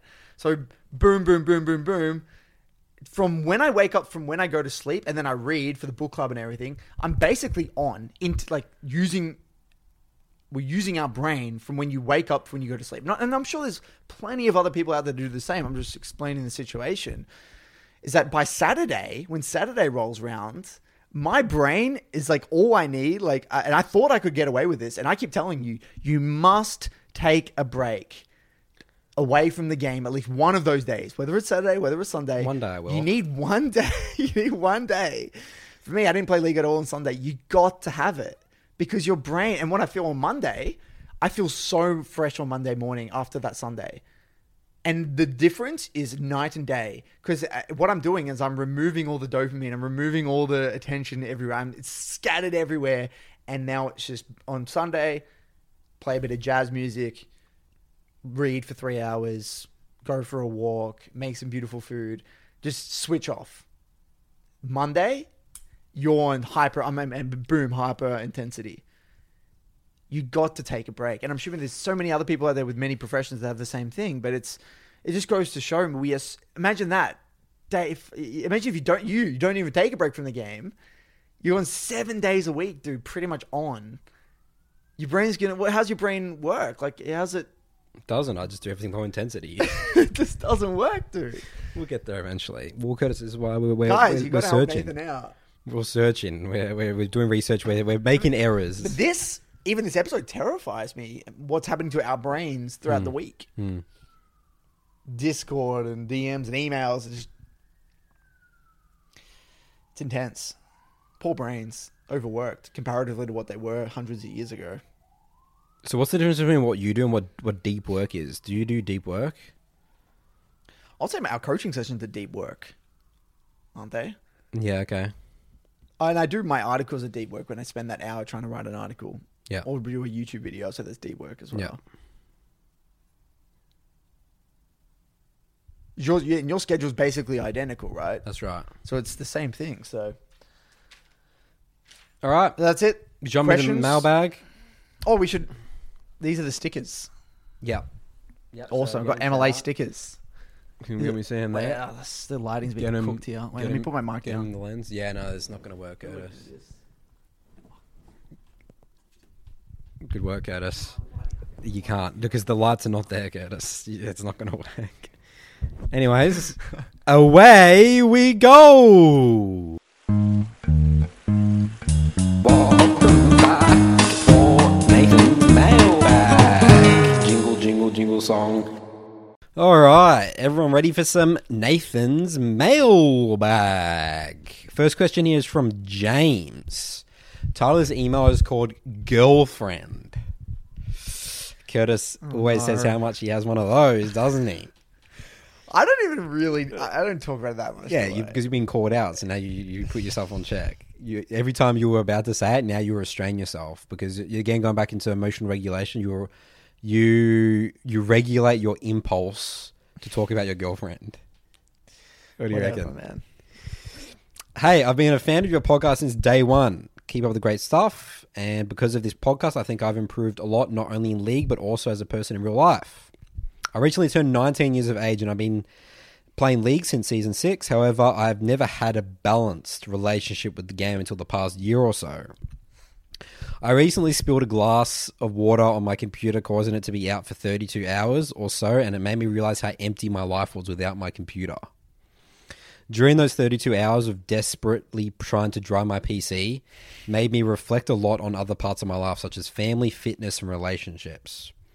I decided to take three weeks off league to try and improve other parts of my life, and so far my family part is growing great, going great. Fitness is going amazing as well. However, I'm stuck when it comes to dating and getting a girlfriend. I have literally zero experience when it comes to dating, but I would like to get a girlfriend eventually. Is it possible to have a girlfriend whilst being a gamer? How do you get a girlfriend? I laugh at this question, Jay. I get a laugh because you're 19 years old, all right? so, you know, you might be looking at other people 19, they're on Instagram and they're like, you know, they're like in a relationship and it looks all exciting, but it's really not, okay? And you're not missing out on anything No. okay and you know just just relax if, if family fitness and is going well i mean you said you don't much going for you those are great things I mean, if What do I were reckon, to, if, Curtis? i- i- okay, if I was to go back give in your time, relationship you're, you're, you had girlfriends all the time Yeah, I did. 16 I've 17 18 lot. 19 you know Uh, I would say, I would say if I could go back in time. I mean, look, I'm not going to say avoid relationships, and you got to make mistakes. Like that's right you learned like the lot. way I view it is Yeah. like you got to fail at promos. You know. Yeah. Yeah. You're gonna fail the promos. Yeah. so you got to do that at some point, but like let it just happen naturally. Mm. And like if you could, ideally, if you could avoid them as much as you can as possible, like that'd be the better thing to do. i think it's fine if you just Like- don't really focus on it Yeah. just let it naturally till 25 26 you're fine man even if you have zero Oh, dating 100%. experience Yeah, like, hundred come percent. on Like your your your your your goal should be to be the best version of yourself the best version of yourself and then you know if someone wants to come along for the ride then great if if not then it's not a big deal.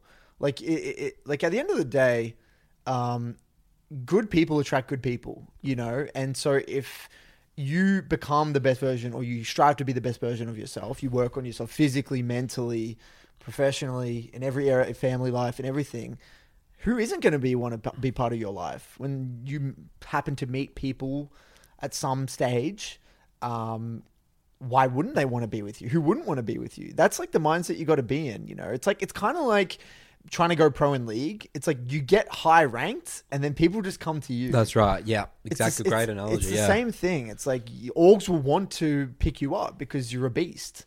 It's the same thing in relationships. So, um, be you. I love that. It's like that Bruce Lee video. Be there's like a really awesome video on YouTube called "Be You" by Bruce Lee. It's like a motivational thing. I Mm. always watch it.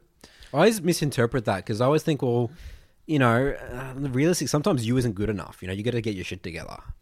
Yeah, I agree. There, there's that, but I, I think be you in the sense that the way I view that is like you're taking inspiration from differing areas. Like hmm, you're not going to hmm. blindly copy someone else. Like you're going to bl- take a little bit. Like Nathan for us, we've taken bits from everywhere. Hmm. Like from our biggest inspirations, a bit from Derek Sivers, a bit from Ramit Sethi, a bit from like you know Tom Brady, a bit from Michael Jordan. Like we're taking Bruce Lee, bits and pieces from every all these role models, and then you you couple it up with your experiences and your take on things, and then boom, you create Nathan Martin, Cur- Curtis Morgan. Like it's just that's what you get. So I, I think relationships should be the not a priority whatsoever. Like I'm telling you, do not stress, No. man. Do not stress. no.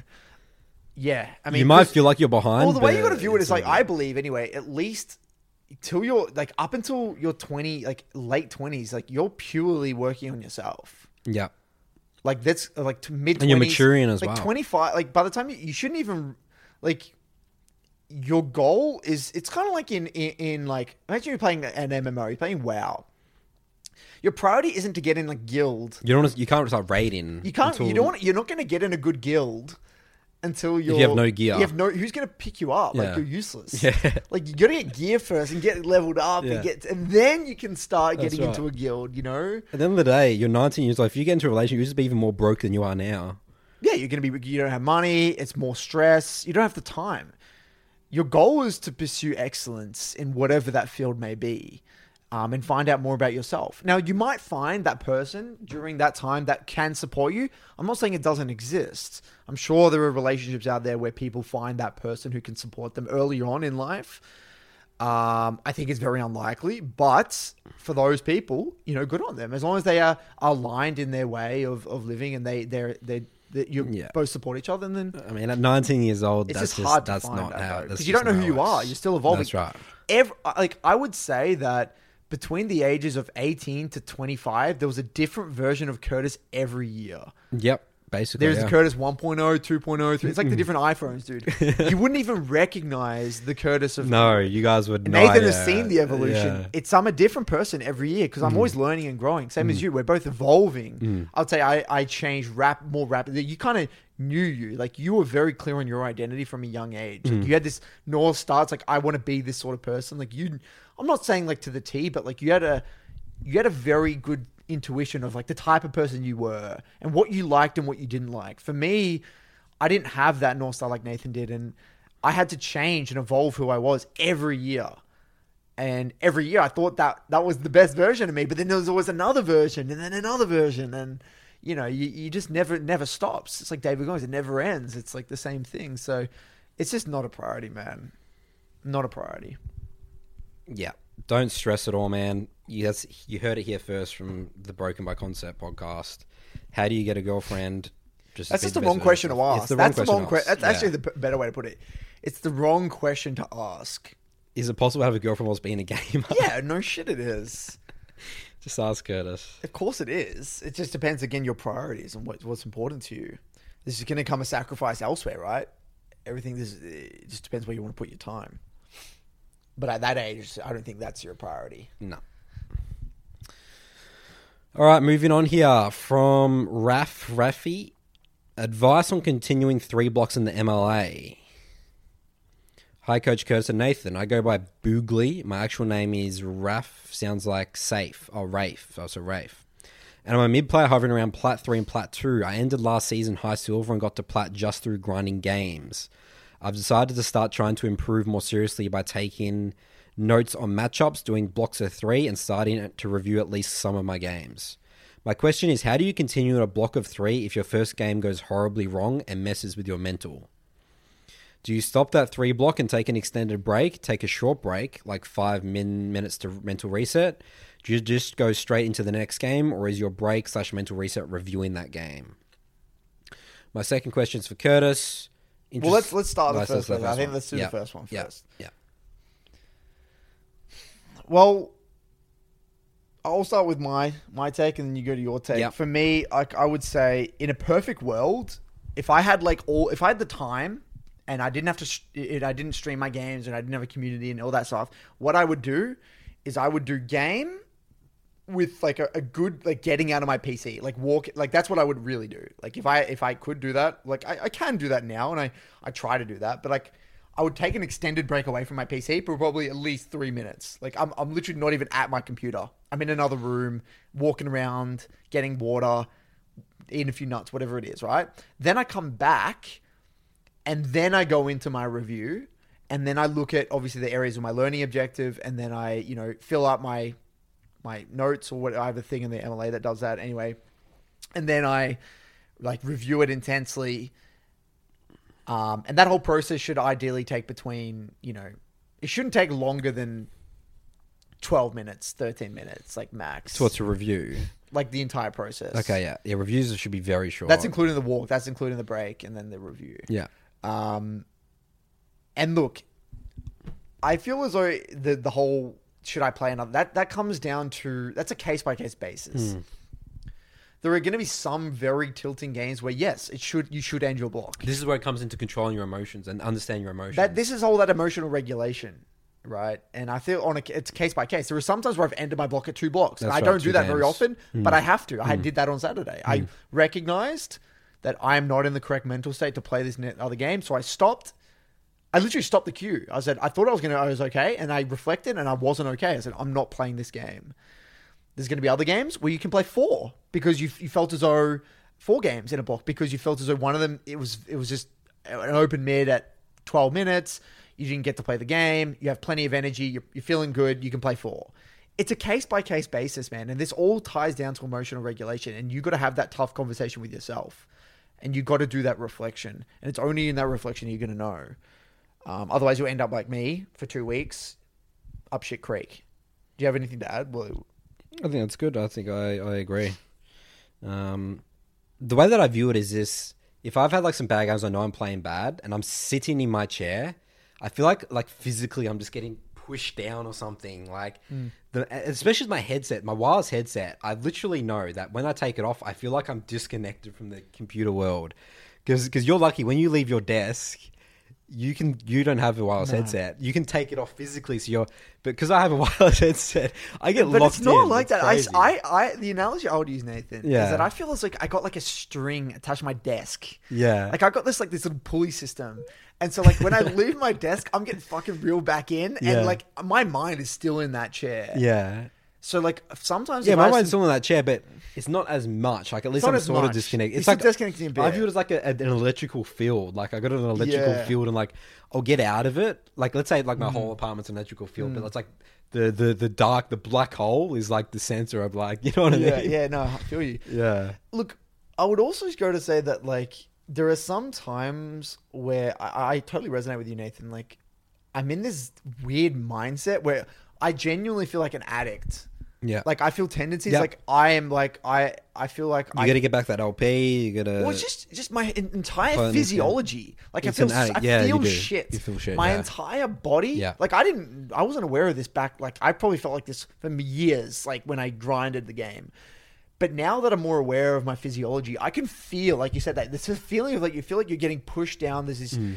You feel tight. There's like a weight. You feel weight. You feel very. You feel sick. yeah, you do. You you just don't feel right. Yeah. Like it's that feeling. I hate that feeling, and I always feel like disgusting. I just need to have a cold shower and like get the fuck away from the computer. Yeah. You know, like Get outside, get some fresh air. If you air. feel that, then you need to get out. Yeah. Like you know, But sometimes you can play a lot. If you're really confident as well, you're just powering through. It's like it I'm really just a beast. It's just a case by case basis. Yeah. You know, it really depends. You got to know when you can and can't perform. But the scary thing is when you think you can perform, you delude yourself. You think you can perform, and that's where addiction comes into play. And Yeah. you know that's where that that review process can help, and the, the three blocks really do help. Because the, the aim of the three block, if you really think about it, man, is that the three block is preventing you from autopiloting, pressing that play again button, and then going straight into the next game without reflecting. It's a, it's a way of forcing reflection in a way. Mm. That's right. Yeah. Just let's just let the You're engine thinking about your turn it off overall. turn it back on. You're thinking about the games, how you're going. Yeah, it's like you, rather than you know, it's kind of like driving in the dark. It's like okay, well, at least we have we have the lights on. We kind of know where we're going. If you're not doing three blocks, you're just just driving in the dark. There's no fucking direction. You're just playing. You're just going, and there- you hit a tree. You're gonna hit a pole.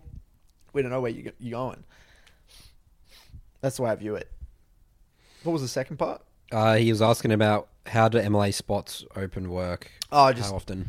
uh, He's on the wait like- list, It's but about every like four weeks. yeah. Oh, if you've been on the waitlist for four weeks, DM me on Discord. Um, but usually every four weeks.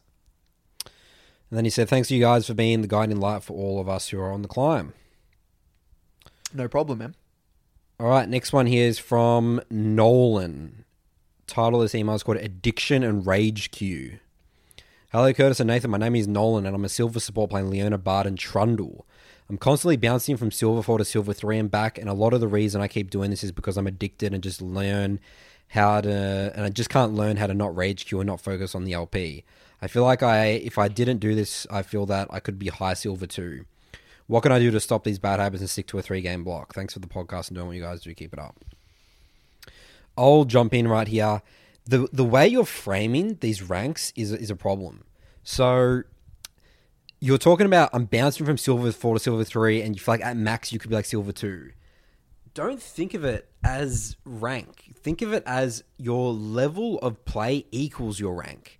So like you're just like trying to claw at like improvement. Like uh, you know you get stuck. Like you get so stuck when you're in that. You know i feel like at my best i'm silver two. No don't think about that at all. I feel like like these are the concepts i'm learning. This is what i'm improving on as i improve on these things if i know what a great support player looks like yeah i'm not going to know everything that's going on but you could sort of see it's like okay the way they move the way they use their abilities if i get these down like you know you're going to be climbing way higher like gold platinum diamond you know, once you practice these and, and, and know what you're working on, and, you know, so I think that there's no really improvement process. I don't think he knows what good players look like. He's just sort of stuck. He's just playing like his own game. Um, yeah, that's just stuck. Like it's it's actually the way you're framing this email. It's got nothing to do with your addiction rage queue. I feel. I feel like you actually don't know how to improve, and that's causing these addiction and rage queues. Well, it's kind of like he's not a student of the game. yeah, you're not a student of the game at all. You got to no. become a student of the game, man, and, and and just be very critical of yourself. Like, keep it even simple, dude. Just look at your deaths. Yep. Why are you dying? Yep. What are the trends? Um, look at someone else play that champion. Get specific. What are like what I did? I, I, I should have said this at the start of the coaching, um, the podcast. I did a really interesting um, thing where I had a VOD of a matchup on one monitor and then the VOD of the exact same matchup on another monitor. love that. And I played them, synced them at the exact same time Yep. because I couldn't figure out the matchup. Yep. And I learnt this matchup, TF into Cassidy, by doing it. And I was able to see specifically what was happening different. Like, why did this one feel really bad and this one was really good? And I was able to really see these small details. You obviously don't need to go to this extreme, but it's the it's the process of ident- At the end of the day, we're still doing the same thing. I'm trying to identify what is different here. Yeah. And when you're in silver, the differences should be pretty bloody obvious because you're in silver. And yeah, I, I agree with you, Nathan. I don't like the way he's framing it. Like you're going from like the you're going from like the ball pit in a playground to the monkey bars mm. rather than getting to the car park, going in the car and driving home, dude. That's you're in a little analogy. kiddie playground, Yeah. dude. Like you're in the sand pit. Go from the sand pit to the to the slide. It doesn't matter. You're in silver. Mm. So like frame it in the sense of like, okay, these are really basic concepts that I must be misunderstanding. What are they? And isolate them and start to just be a little bit more, more conscious of what's what's going wrong and why it's going wrong. You know, and I feel like that's the biggest thing. When you're in silver, you got to really put it into perspective. Silver is truly the introduction to the game. You are very much a beginner. You know, you're a toddler. And so you need to own that. A toddler, a baby, is very perceptive. They don't think they know everything. You should be excited. Again. The be babies, they get information. They ask questions. They're yeah, curious. they're curious. That's the mindset. You got to be literally a baby, baby like. Even though it sounds ridiculous, but it's true. Childlike, yeah. Childlike, yeah. Yeah. and yeah, that's why you're angry, and because because when when you're lost, when you don't have direction, you're gonna drag others down. You're gonna get angry. You're gonna be like, you know, why me? Like that's that's what's happening there. Well, he obviously Curtis. thinks that he should be He's getting better than he is. Yeah. that's right. You know. All right. Um, next one here is from Jared. The title of this email is called Adrenaline. Hello, do you feel that managing adrenaline is a skill in gaming and also League of Legends? I took a break from all video games for about two months and then came back into LoL. I noticed that after my two block, I don't have the mental endurance for uh, you know a third game. I feel nauseous, lightheaded, have trouble thinking, and feel a little jittery. I remember as a child when I first got my gaming system, I would be, I would feel nauseous after about two hours of continuous play, but I pushed through that and got acc- acclimated to it. Acclimated. acclimated Yeah. to it. Have either of you experienced something like this from gaming? Nauseous, lightheaded, Yeah, I do. trouble thinking. I, I straight up do. That's what I said earlier on. Sometimes I feel sick, but I, I do that even when I play well. Like when I play high intensity League of Legends in a, in a three block, by the end of the third, if I play like a like a lot of high intensity league, like three block, a really hard three block, I do feel actually quite nauseous. I don't feel well. That's Yep. why as well, like I want to work out usually straight after my three block. Yep. Um, I, I just have pent up adrenaline. Where, and that's why I feel as though some people remember Carbon used to do the push ups. Some people, when they feel like they have pent up adrenaline, if they are, if you are that type of person, he this guy we used to know used to do push ups in between games and before games and things like that to release some of his adrenaline and get the blood pumping and through his body. So I feel as though, um, yeah, that's quite normal. I would say it feels quite it's quite normal. Your brain is just you're very overwhelmed. It's you're functioning at a very high level. And it, you, you will get acclimated to it though. If you consistently do three blocks, That's you, right. You You'll, you'll to condition yourself to be able to play three block pretty reliably. Yeah, your even brain if you don't like, start. these are the sessions that this guy keeps doing. Like, he's telling me that we need to focus. Like, I'm going to Yeah. start Yeah. figuring this out. Yep. That's what your brain's going to Yep. conversation. All right, we'll do one more. Um, Who's the lucky winner? James. James. Title of this email is called "Free Wins Are Real." Uh, hey guys, uh, recently I feel I've been climbing at a solid rate. I'm starting to gain a lot of confidence in my current, in myself at my current elo, and I think a big reason is the podcast building such a strong mental. I already play with chat muted, but I still get tilted from teammates sometimes. While this is seldom, AFKs tilt me out of my mind like nothing else. My last two blocks, though, I have had a huge realization. It is incredibly hard for me to get mad at teammates anymore. I went to combine 5 1, and one of the wins, I was AFK for five minutes plus. Another one of those wins, I was hard camped and dove successfully three times on my second role.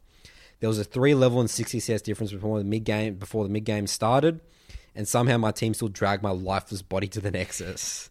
The AFK win really spoke to me though. I finally got the balls to pay my Aurelia um, to play Aurelia in ranked. I was limit testing against a Lucian and lost an all in at level 3 due to misclicking Ignite and misclicking my Q. As soon as I respawned, my internet went down. I just needed to rest, uh, reset the modem router. I did not get back in the game until five minutes later and was down six levels. I got back and found that my team is up in kills, objectives, and CS. All the other laners in jungle were hard winning. I was surprised because, from the lens of all my teammates, I rage quit after losing the 1v1. They had no reason at that point to continue trying, yet they did, and we hard stopped the game when I came back.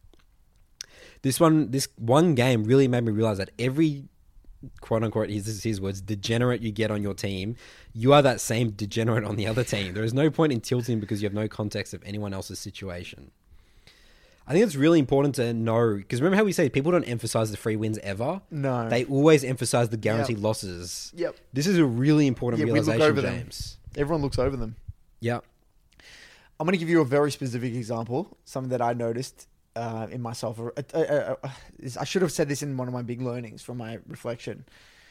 I had a bad habit that I found in myself in my reviews where my ego, ego protection, would when I was during this this two week period that wa- it wasn't happening before, but it was happening this two week period, where anything that I like did that I got away with luckily, I wouldn't accept that this was bad. Like I would tell my like I would say, "Oh yeah, you know, yeah, I did this, well played, whatever." Like just skip Yeah. over Okay. it. Yeah. And like so I couldn't bring myself to rev- to be like register this as a as this was my fault.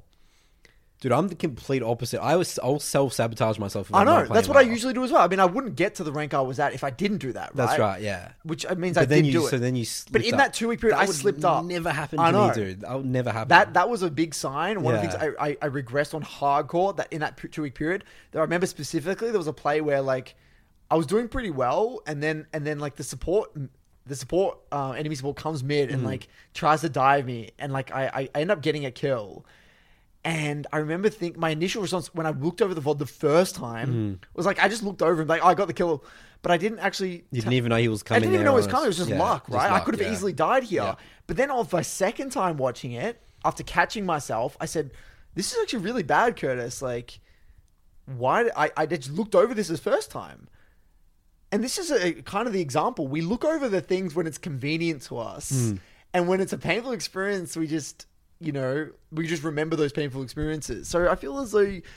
Yeah, this happens a lot, and it happened within myself, and I saw it happen, and it's very easy. It's so easy to happen. It's, it just, it just, it just happens instantly. You don't even realize it. No. It's only when you do it, look over a second time, like, oh shit, this is actually pretty bad. Mm. So, um, yeah, I think he's spot on. This is just shows. I mean, we we just forget all the things that, not even just a win, even just lucky things that happen. Right? It can be a win. Obviously, we get a free win, but even even the things that are lucky, or those games where like you go down 0-3 and your team carries you, like you. You could have been, you could have lost that game easily. Like you just got carried. It was just lucky, but you're never going to say you got carried. No, that's right. You Or like you'll say. forget that game existed, That's or you, right. or you say you got carried, but then you'll forget You about it. you think you play like well? It's like ah, I still play. I think Yeah, I did some good okay. things that game. Yeah, it's like like I, I played well in this team fight, which was the easiest team fight to win because It's the like team was so got, far like, ahead. really fed Trinity split pushing Tom or some shit. Yeah, you know, yeah, hundred percent. Uh, that's why you got to be honest with yourself in reviews. It's like, in a way, it's in a way, it's kind of emotional regulation. It's just self awareness. Yeah, I feel, I feel like some of my clients they're they're pretty bad at being honest with themselves in reviews. They'll like say things as like I played well here, but it's like, uh, well, did you actually know that this was No, happening? I think. Look, Nathan, and I know, and I'm going to be speaking from my experience. You know, deep down, they know. Like yeah, these people know. okay, yeah. They they really do know if probed, Mm. but like their their system one response in the moment is like It's like ego protection. It's like ego protection. It's you like said, they, yeah. if if really probed about it and you ask again and ask again, they will tell you. it's like okay, I actually didn't know yeah, he was there. they'll Yeah, say it, but like it takes you got to get it out of You them. get it out of like, them, You got yeah. to beat it out of them. It Yeah. takes. get the get the wooden spoon and just start beating them until you tell the truth to torture them. You gotta. It's so it's hard. Or some people, when asked, they will get. Then they'll even make other excuses to to to um. We've dealt with this in cover it dialogue. up, They'll, yeah. they'll go deeper, like dig themselves a deeper, deeper, Deep hole. hole of like why they did something. But this happened. But but but this, and then it goes to the extreme. And It then, does. Then there's a huge arguments and someone leaves the building crying and Yeah. stuff. And Yeah. yep. yeah. Yep. All right. All right, that's it for Broken My Concept, guys. Our scuffed podcast. Oh, it's not scuffed by him. It's us. So it's not. It's not Bridget. Bridge, Bridger. It's us. Like, it's not actually scuffed. It's like Oh yeah, yeah. It's because of us. Yeah, that's right. It's not yeah. his thing. His That's right. Good. Where we have not. We're incompetent. yeah, we're incompetent. Yeah. So again, thanks to him. Um, Clips channel. We got our Yeah. Patreon if you want to support the Book podcast club. and join our book club. And there you go. Excellent. See you guys Bye bye. for episode number seventy.